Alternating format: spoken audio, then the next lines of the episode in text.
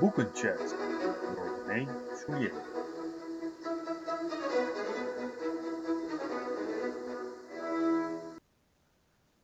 Vandaag het boek De dag dat de walvis kwam van John Ironmonger. Uitgeverij Signatuur.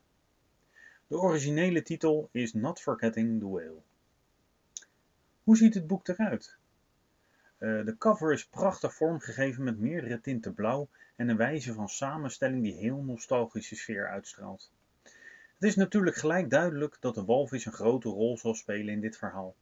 Bij zowel de titel als de cover ligt de focus op de walvis, en dat wordt nog eens versterkt door de lettergrootte van het woord walvis in het midden. Mijn verwachtingen lagen nog voor ik de eerste letter gelezen had al hoog. Meestal heb ik niet gelijk een trigger bij een cover, maar bij dit boek was het toch anders. Ook de kleine illustraties op de eerste bladzijde van het boek en de lijst met personages die je wordt aangeboden voor het eerste deel van het boek scheppen een ideale omgeving om te starten met lezen. Het kabbelende, ontspannen sentiment dat de cover uitstraalt, krijgt zeker een vervolg in het verhaal. Op een dag spoelt er ineens een naakte man aan op het strand van St. Piran in Cornwall. Niets vermoedend brengen de inwoners van dit fictieve vissersdorpje de man in veiligheid. Ik heb de naam van het dorpje eens opgezocht. Eh, het bestaat dus echt niet. Maar het is zeker een verwijzing naar St. Piran, een van de beschermheiligen van Cornwall. Maar goed, dat was een uitstapje. Even terug naar het verhaal.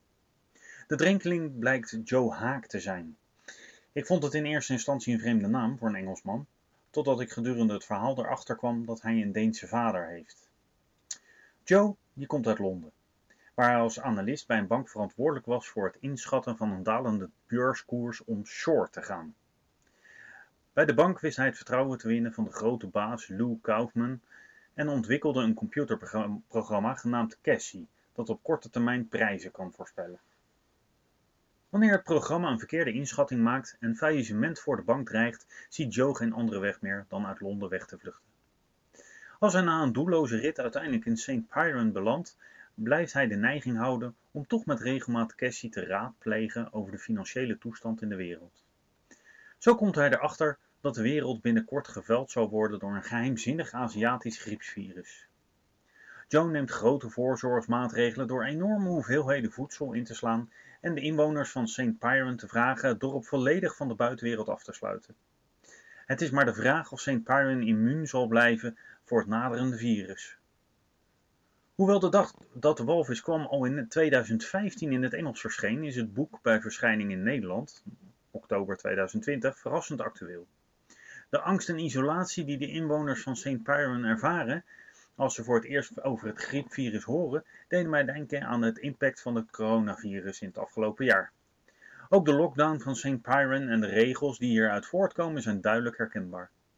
In dat opzicht komt het boek angstwekkend dichtbij en is het dystopische element in het verhaal op dit moment zelfs werkelijkheid.